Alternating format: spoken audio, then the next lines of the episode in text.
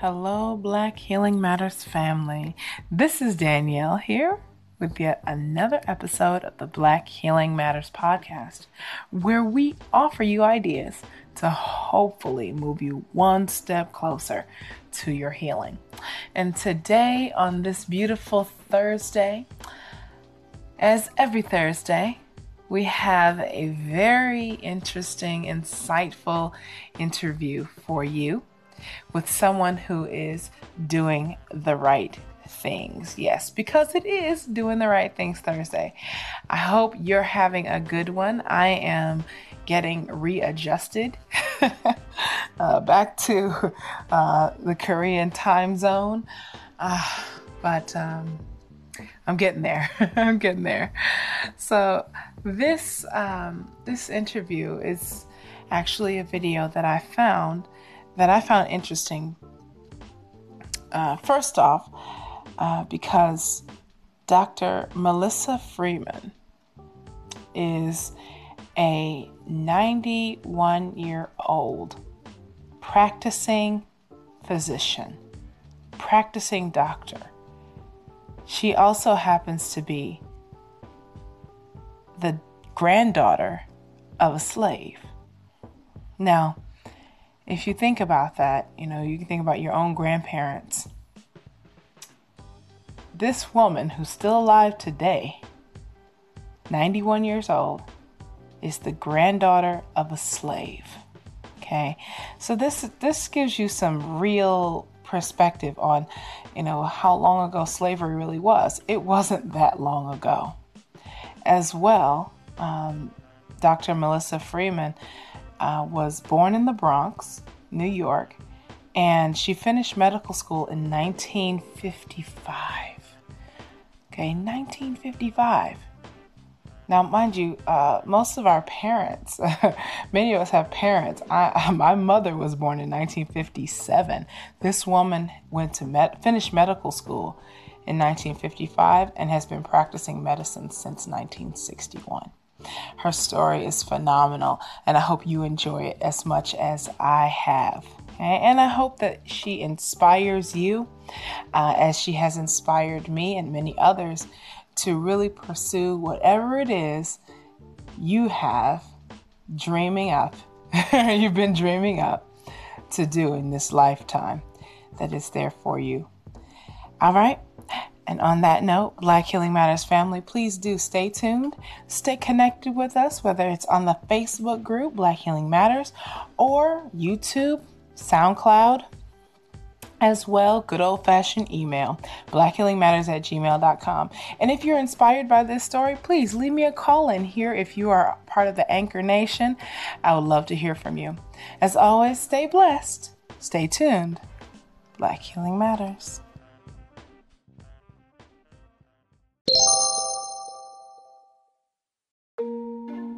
Your body is a temple. But mine is also an underfunded museum of natural history. It shuts down at noon because I didn't get enough sleep from the night before. I am a terrible sleeper. It turns out I'm not alone in this. This is hard to hear, but no shocker, really. The Centers for Disease Control say insufficient sleep is a public health epidemic. More than a third of Americans aren't getting enough sleep. The recommended amount of sleep varies by age, with newborns needing the most and adults needing at least seven hours. But while over 60% of Americans are getting enough restful sleep, there's a striking disparity when you look at race. Only a little over half of black Americans reported getting seven hours or more of sleep. Sleep is essential to health. Everyone has to do it. So, why aren't black Americans getting enough of it? What does a good night's sleep look like?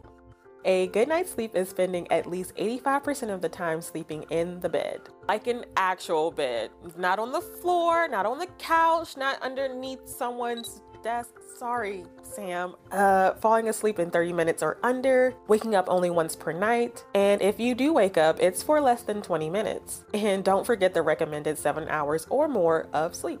Bad sleep is spending less than 74% of sleeping time in bed, taking more than an hour to fall asleep, waking up numerous times throughout the night, and if you do wake up, it's for 41 minutes or more during the night. getting too little or bad sleep can have negative effects. There's a suspicion that disparities in sleep are also contributing to disparities in other areas in health, like heart disease, diabetes, obesity, and maybe even early death. All these health risks and conditions disproportionately affect Black Americans, who are five times more likely to get short sleep. Researchers point to stress caused by discrimination as one strong possibility. Since 2000, over 700 published studies have established a connection between discrimination and physical and mental wellness. In one study, scientists found that the more discrimination a person felt, the less deep sleep they experienced. The black participants of this study perceived more discrimination and slept more in light sleep and less in deep sleep. Poor sleep quality is also strongly associated with how much money you make. Black Americans are more likely to live in poverty compared to white Americans. It's a function of economics. It shows people who are working shifts probably won't get the best sleep compared to folks who have a consistent schedule. Generally, people who have more opportunities, more control over their lives, are also better sleepers.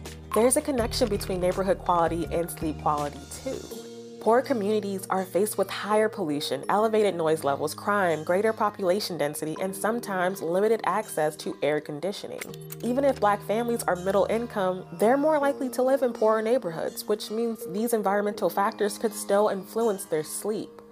All of these things, the environment, the economy, stress, can compound on existing health conditions. A consistent finding is that when we see sleep disruptions, we also start seeing signs of insulin resistance, which is a precursor to diabetes. You start to see signs of increased appetite. You start to see signs that people aren't regulating their metabolism so well. Long term stress can lead to chronic elevated cortisol levels, which suppress the immune system, increase blood pressure, contribute to obesity, and more.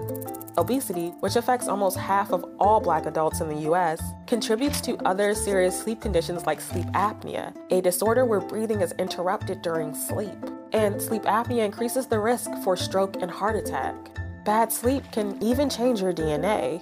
Every single cell of your body has a clock that cycles on and off throughout the day. All these clocks are producing feedback loops, so when you disrupt the big clock in your brain, you're probably going to disrupt some of these little clocks throughout your body.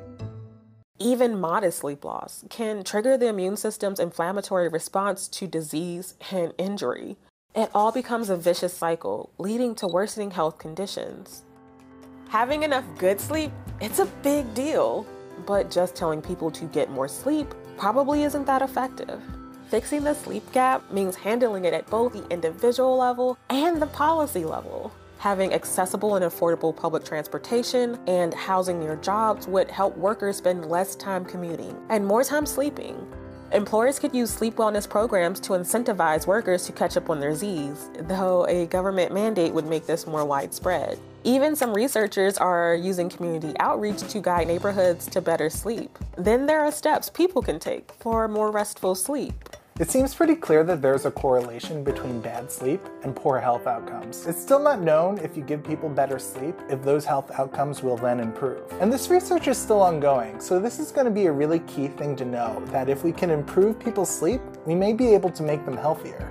And maybe tackling other inequalities in the US would be more of a reality and less of a dream.